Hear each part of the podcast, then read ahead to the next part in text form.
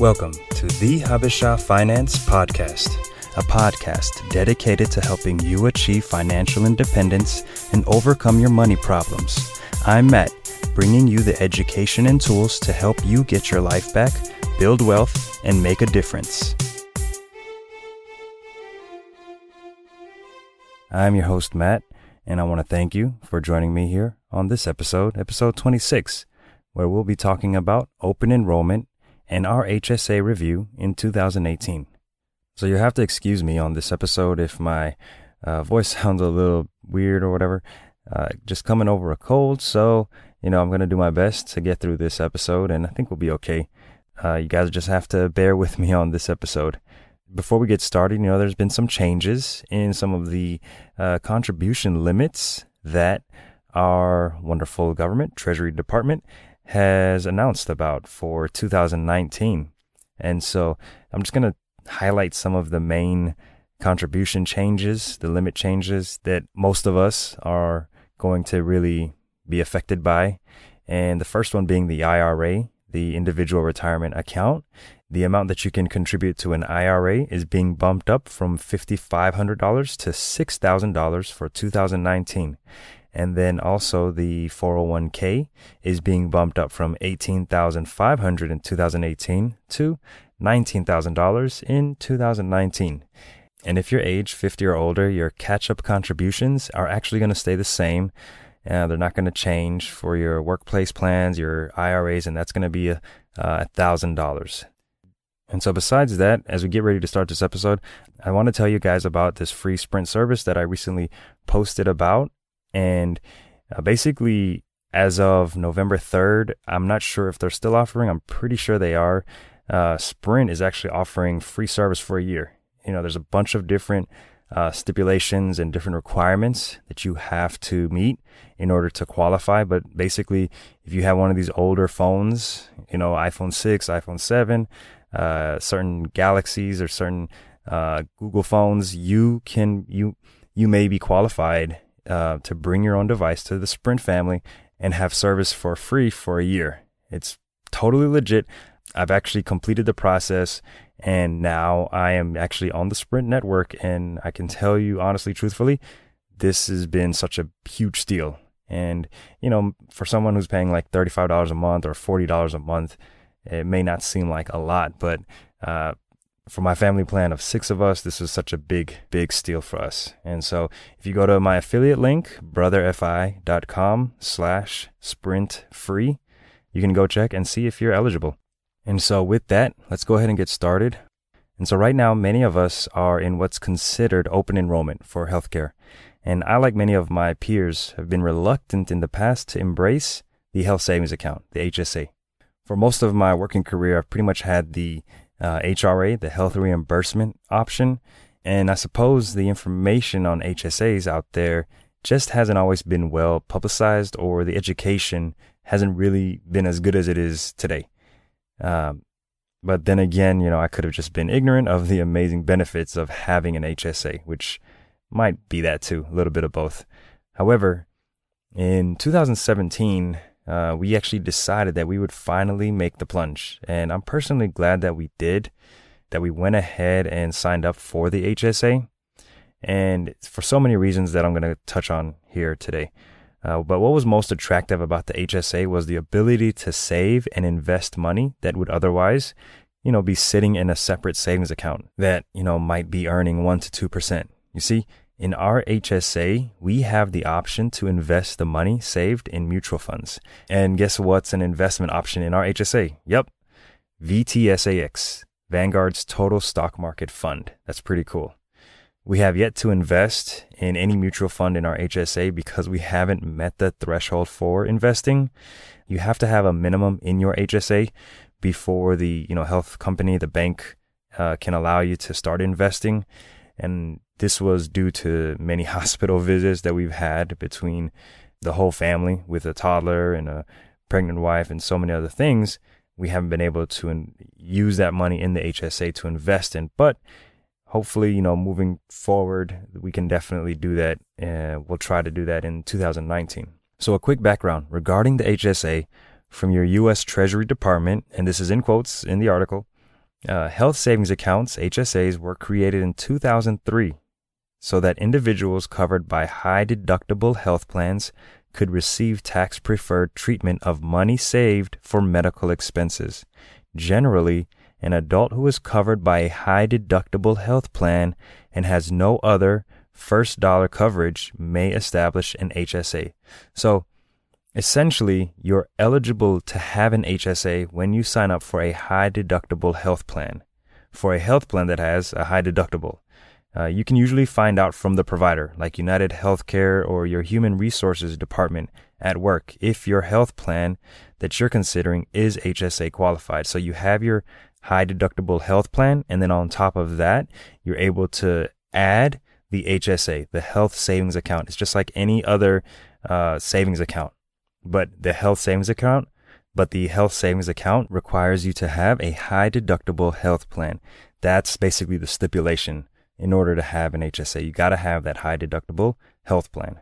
So why HSA? Simply put, an HSA is an IRA, individual retirement account on beast mode. And let me give you some quick examples on why having an HSA is awesome. The money you put in an HSA has a triple tax advantage. If you invest your money in one of those mutual funds that are available in an HSA, the money goes in tax free, grows tax free, and can be withdrawn for qualified medical expenses tax free. And a lot of this information I kind of went over in episode 12 of the Brother FI podcast. So uh, just make sure that you go back to that. That's a really detailed episode about the HSA that that I recommend you go listen to. This is going to kind of be an overview and our experience with having an HSA. So, um, I, I talked about some of the contribution limits that increased on various savings accounts earlier in, on this episode. For 2019, family contribution limits with an HSA is going from $6,900 to $7,000. And then for the individual, it's going from 3,450 to $3,500. Those 55 and older have that catch up contribution limit of $1,000 to add. These limits and all this information is available at the irs.gov website. Just go and search or just put in Google uh, HSA contribution limits 2019 and you'll see all this information. One thing that I really, really liked being able to do though with an HSA is not having to pay for medical expenses right away. Uh, you can save those medical expense receipts and the money that you invest through the HSA can grow. And if needed, you can reimburse yourself for those medical expenses anytime in the future. Just make sure that you maintain and keep good records of your medical expenses. As I mentioned before, you can invest your HSA money in index funds or whatever mutual funds, hopefully low cost, that may be available and let that money grow tax free and the reason why you would want to go ahead and let the money sit in the HSA, if you can afford to pay for the medical expense, you know, out of pocket, is because the money can grow, right? And let's say you had your HSA funds grow and it earned $5,000, $10,000, $12,000. Well, in the future, you have all the receipts from the medical expenses that you had months ago or years ago. You can go ahead and pull the money out with the copy of those receipts from those medical expenses and you don't have to pay any taxes on that money. That's the best part. That's one of the best parts of having an HSA that the money can grow and in the future it's basically uh, a tax-free bank that you can pull money from because you've already paid for the expenses with your tax dollars. A lot of times with these tax advantage accounts like a traditional IRA or a 401k or a 403b, you avoid paying the taxes today, right? But you eventually pay the taxes later on uh, when you hit 59 and a half. Well, for the HSA, you can avoid paying the taxes on the money that you withdraw because you have the receipts for the medical expenses that you've already paid. So all the growth of the money that you've invested in an HSA is basically tax free growth. And that's unheard of. That's a really great perk to having an HSA. And it doesn't matter if you can invest up to the max limit or just put away like 50 bucks or 100 bucks a month in the HSA. Um, let it grow, let it build, let it compound over time. Um, and if you can, as long as you can afford to pay for your medical expenses out of pocket in the event you have a medical expense, please, by all means, use your resources, including the HSA. That's what it's there for, um, to pay for those medical expenses. But uh, if you can afford to, try not to use those HSA funds and let the money invest and let the money grow over time because it is such a great and powerful uh, retirement bucket that doesn't really get a lot of attention right now.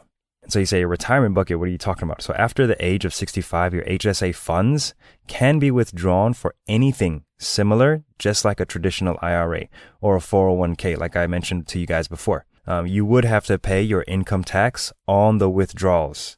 However, if you try to use the funds in an HSA for non qualified expenses before age 65, guess what? You're going to pay income tax and you're going to pay a 20% penalty that's a lot of money. There are serious penalties for pulling money out of the HSA that do not qualify as a medical uh, expense. And you can confirm that with your healthcare provider uh, just to make sure that whatever you're paying for is a qualified medical expense. You definitely want to do that. So if you're employed by a company, a lot of times the company provides you funds to put in your HSA. For example, a company can offer HSA dollars if you get a physical or, you know, watch a health video. That's free money for you and your family to fund your HSA without having to use your own personal funds. This has become a very great benefit for us. And so for 2018, we basically met the majority of our deductible through company contributed money into our HSA because of those rewards. So HSAs are a great way to fund future medical expenses. Another thing, HSAs are a great way to fund future medical expenses like long term care insurance premiums and even future health insurance premiums. Uh, you definitely have an amazing opportunity to do something about you know, your health today.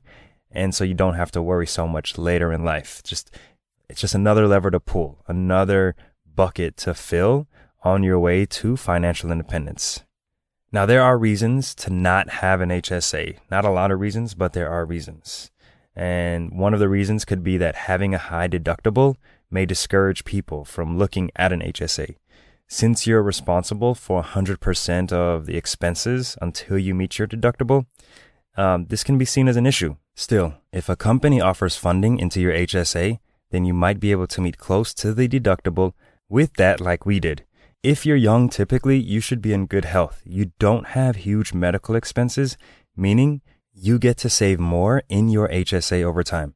This is a huge advantage for young people looking to save for the future and a way to hedge against expensive medical costs for your future as well. So what I've learned and the recommendations that uh, I have for my family, have for us, is that when as we deal with a high deductible plan, it's to have, you know, at least a three month emergency fund that has that deductible and out of pocket max built in. For example, let's say your deductible is $3,000 for the family. Then out of pocket max is $5,000. Ideally, you will want to build up an emergency fund of $8,000 to cover the deductible and all the medical bills you would be paying 20% of after meeting the deductible. And if this isn't clear, go ahead and email me or leave a comment and I'll be sure to do my best to help answer. Or you can always reach out to your human resources department or your healthcare provider, which I highly, highly recommend. And so you're hearing this example and you're probably like, wait, Matt, I can't save this amount of money. Well, no worries. HSAs may not be the plan for you right now, and that's perfectly fine. Follow the tips in my financial independence checklist, which is available when you subscribe to the email list and work towards being in a position where the HSA makes sense. For the right person, the right family, HSAs are a great way to save for healthcare expenses today, tomorrow, and in the future. Not to mention, the retirement aspect of HSAs are a major plus too. Definitely check with your human resources department at work, a tax professional, and even a health professional to understand more of the benefits of an HSA. And maybe HSAs aren't for you but, you know, then again, when you study the benefits of HSAs the way I have, I think you'll change your mind and you'll move over to having an HSA. There's so many opportunities and so many benefits, especially with uh, so many problems with retirement and healthcare that we have to work with here in America that there are so many benefits and opportunities with an HSA that I don't want you to miss out.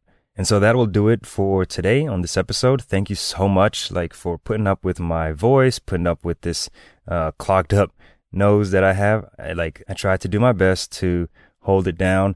Um, obviously, you're listening to the edited version of this episode. There was so many times I was coughing and had to uh, edit all of that stuff out. But I really hope you enjoyed this. If there's anything that I want you to take away from this episode, is that I want you to take open enrollment seriously. Talk to your advisors uh, chat below, talk to people at your workplaces or whoever it is that you have healthcare through. Ask them about your options, ask them about what you have and the opportunities that, you know, come with your health plans. Like, I don't want you to just go into these things blind anymore because that's not what we're doing. That's not how we're living anymore. Uh, once you join the BFI family, you are here to get your financial life straight. You're here to get everything in order so that you can get your life back build wealth, and make a difference. And realize that achieving financial independence is for you. You can do this. You got this. Have a great and purposeful week.